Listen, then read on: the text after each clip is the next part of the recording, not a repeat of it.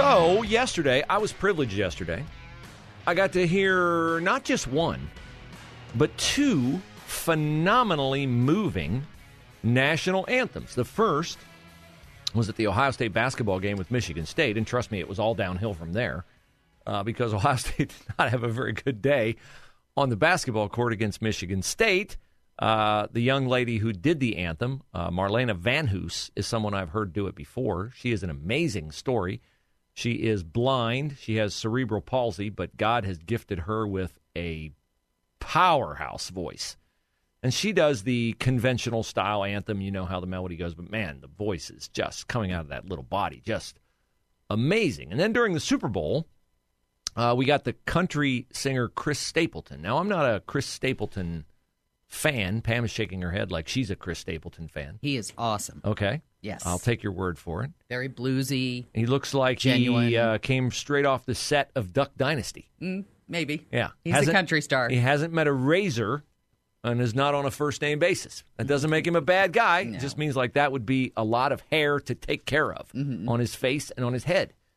And I'm not really too much open to the individual interpretation of the national anthem. I am there's one way to do it, the only way to do it, the right way to do it, and every other way is the wrong way to do it. And I got to say, after hearing Chris Stapleton, um, I got to rethink my view of the anthem. My favorite anthem always before was Whitney Houston's rendition at the Super Bowl right around, I'm going to say 2000. But here's the last part of Chris Stapleton's anthem yesterday at the Super Bowl at uh, what used to be University of Phoenix Stadium, now is sponsored, well, that was sponsored then by a corporate entity. But here's Chris Stapleton.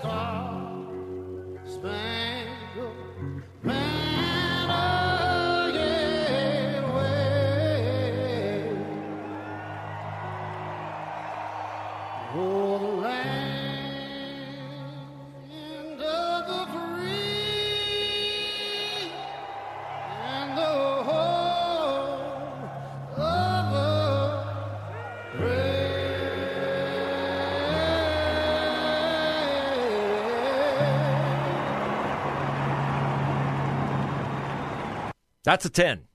That's a 10. That was phenomenal. He's coming to Nationwide Arena, and I believe he's part of the larger tour that's the what do they call the Buckeye thing that's at the stadium? Oh, Buckeye Country so I Superfest. think he's coming to Columbus like twice in a matter of six months. Yeah, I couldn't name a single song he sings. I'm sure I've heard some because we're a country music family. My kids would know what he sings, but that was tremendous.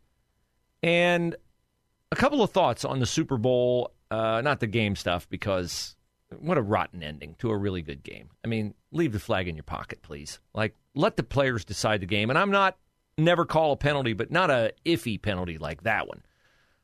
Uh, during Chris Stapleton's anthem, to me was the most visually powerful image of the night was Philadelphia Eagles coach Nick Sirianni with tears coming out of both of his eyes as he was listening to that anthem.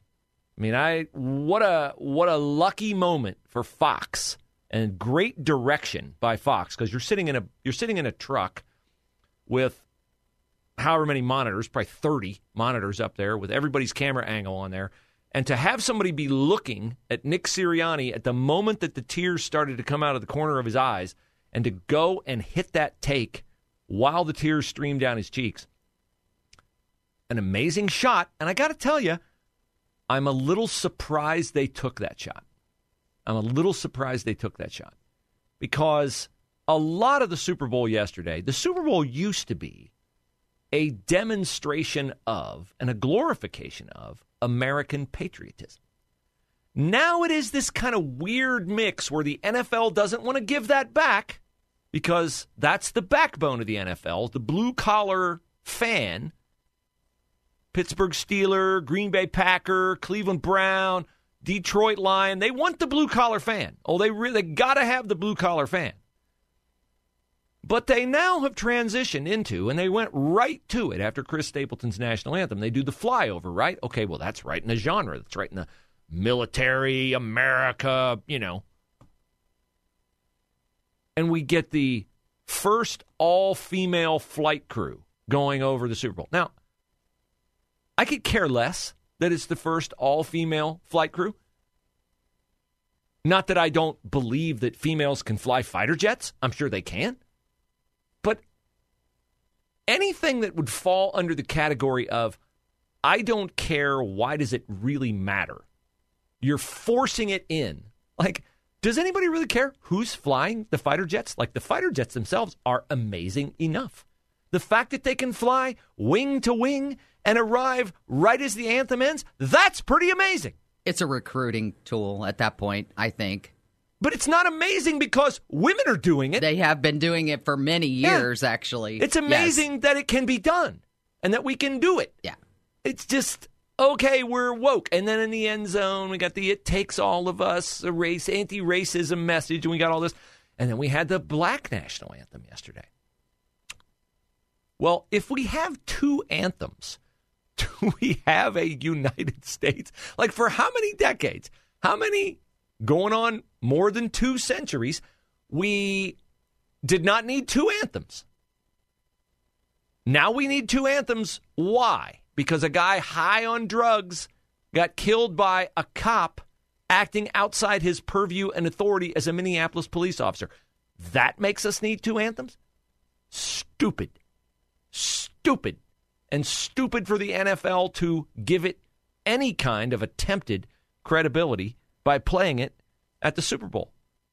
The thing that makes us a nation, that's why we're called the United States, is that we have shared values. And because we now are in an era where we extol and accentuate our differences and the fact that we have to not assimilate into a culture. Like I worked in Cleveland for a lot of my professional life. And there are these various little ethnic pockets in Cleveland. Not so much here, but there's like Slavic Village and there's a you know there's all these different nationalities. And I had a buddy who like he'd take me into the dive bar in Slavic Village. But the people who came to America as immigrants and who built America, the blue collar people of various descents, they would come to this country and then they would assimilate into the shared values of the country. And you can do that while still treasuring your own original ethnic origins. You don't have to surrender those. You're not betraying those. It's just that you realize that you're now coming from somewhere else and attaching yourself and folding yourself in and becoming a part of something bigger than just where you came from. And if we don't get back to that, like for instance, let's say these balloons over our nation are an aggression coming from an enemy of the United States of America. Am I alone in wondering how would we handle that now? I remember how we handled it in 2001. We were united. We were united. Okay, we got our differences polarized, but hey, we're not putting up with this. Like, let's go get him, right? George Bush standing on the rubble. We're going to find out who did this. They're going to hear from all of us soon. Everybody cheered. He's in New York City. He's a bunch of firefighters, but a bunch of Democrats probably, and Republicans, and independents, and people with no political affiliation, all digging out of the rubble of 9 11, trying to save those firefighters and saving those cops. And they were all in on making somebody pay for who did that. Could we possibly do that now? Would we have five seconds of unification if there was an electromagnetic pulse from above, if there was a chemical weapons attack from above? Or would we just instantly engage in the blame game?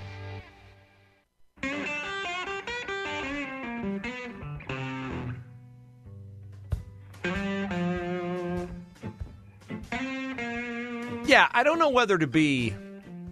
I don't know how much credence to give uh, the uh, increasingly uh, alarmist reports out of eastern Ohio. The EPA is there doing samples of the river water, and I'm inherently skeptical of all the climate alarmism out there. But the mere fact that we had a train derailment 10 days ago and that it produced um, apocalyptic fires because of the dangers of the chemicals in the rail cars, and that the governor of our state, Mike DeWine, was concerned enough about uh, an organic explosion of those chemicals as they leaked out of the rail cars that they did a, a controlled burn, and the burn was looked like a movie set. Uh, how explosive that fire was. I don't think that it's being um, alarmist to wonder, well, what's the long term environmental impact of that? Why? Uh, and it's not also, it is, I think, reasonable to assume that the EPA should be there right now, taking samples and checking it out. But this to me seems like something that would be very, very hard to contain if, in fact, the water has become contaminated. And honestly, as I just sort of think out loud on this topic right here, I don't know how you keep this from poisoning the air or from poisoning the water table. Uh, I come from an area of Ohio, not around here, but it's uh, Western Ohio, where the rates of uh, cancer were astronomically high, given what they are throughout the rest of the state.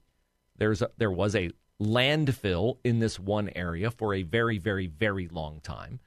And while it has never been proven, the people there have speculated that before they came in and cleaned up this landfill, that something very toxic happened to the water supply. And it stands to reason that people's immune systems are geared differently. People's exposure to those kinds of things is different. If you live right next to it, if you farm, if you were around it, if whatever, and it could be also your exposure to other agents can vary. If you're a farmer and you're exposed to a lot of harsh chemicals, you're killing weeds or things like that, okay, well, your exposure to it might be worse. But I do think this bears watching because when you look at this on a map where it took place, it took place in eastern Ohio when the Ohio River flows down toward the Mississippi River, and it could have catastrophic consequences for West Virginia, for Ohio, for Indiana, for Illinois. And I just don't know how they would mitigate this. And it's it's a little well, more than a little weird to me that that railroad is back open and it is doing business. There are rail cars flowing through there today, tomorrow, while the site has not been cleaned up yet. The the incinerated rail cars that they thought would blow up and launch in effect bullets pieces of rail car exploded into tiny shreds by the force of a chemical explosion that they feared. They feared that that would be launched up to a mile away, like basically gunfire in all directions. So that tells you the couple things. Tells you the power of those chemicals when they interact in a way that's not monitored or mitigated. And it tells you the toxicity of those chemicals if they could cause an explosion that powerful. So this is um,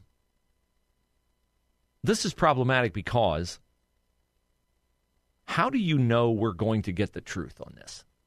Do you feel like we're getting the truth on these balloons, cylindrical objects, whatever being shot down? No, we're in the dark. I mean, really, it is amazing that our government has called F 22 fighter jets out to shoot down objects out of the sky over the United States, Alaska, albeit still the United States, the Yukon, east of Alaska, Canada, north of the United States, and Lake Huron.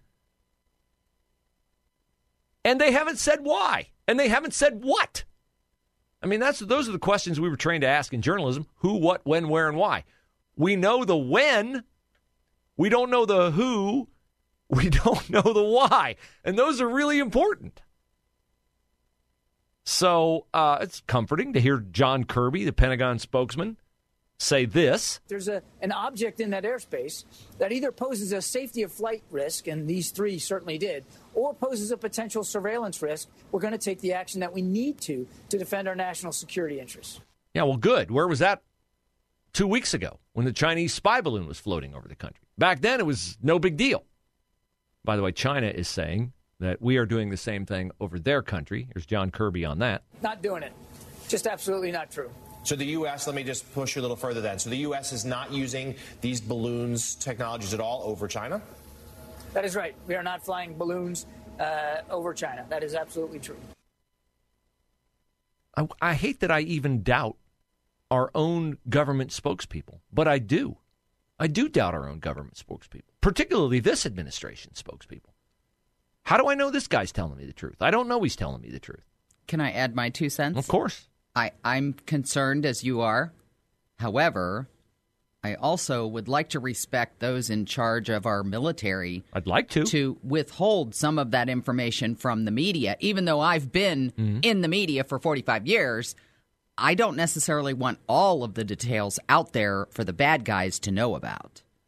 I agree with that. Yeah. I so you have to walk a fine line. I just don't think. Okay, so I don't think it's a an unreasonable expectation for them to give us a little bit of detail on what these three things are that they shot down. Like, I would assume that there is a great deal of care exercised in shooting them down. Like, don't we fly close enough to them to see what they look like? They can't tell us what they look like. We've had reports that they're cylindrical objects that have their own propulsion capabilities, that they were not manned. They were sure enough they were not manned. Well, if you're sure enough they're not manned, you got to get close enough to take a look at them. So, what do they look like? What are they? That's that's highly sensitive sensitive information. But I have to go to Joe Biden's garage to find out what they look like. Over the weekend, it was reported that there was a uh, large craft that appeared on the beach, North Myrtle Beach, South Carolina, and it was the Navy, and they did it on purpose. Originally, everybody was freaking out, but they did it on purpose. They actually pulled up on the beach and went in and got some sandwiches and whatnot for the Navy guys that are out in the water picking up the parts from the first one. And my husband goes, Well, wouldn't they have their own opportunity to, you know, receive food and rations and stuff? I said, I don't know. Maybe it was another opportunity to say, Hey, we're the Navy. Who knows? That's what I, I thought of. I was like, here's the thing. Ron- stop by Subway. Ron Johnson, the senator from Wisconsin, fills in a lot of the reason why we have the kinds of questions that we have in this kind of a moment. they see as well as sense weakness in America right now. President Biden, he, he's detached from reality. He's delusional. Uh, he, he denies that our southern border is open. He says that it's, uh, you know, that, that we have control over it. Uh, we don't. And, and the fact that he doesn't acknowledge the fact that uh, what is happening here is alarming and puts our nation in peril uh, i- i- is itself alarming. Um, you know, we don't exactly have the A team in place right now, which is also more than unfortunate. Yeah, I mean, I think back. Look, I, I wasn't an Obama fan at all, but I don't think he would have let us. I think he was clear headed and clear minded, and he would have realized American sovereignty and the things he had to protect. Same with Clinton, same with Reagan, same with Bush, same with Trump. I don't feel that way about this president.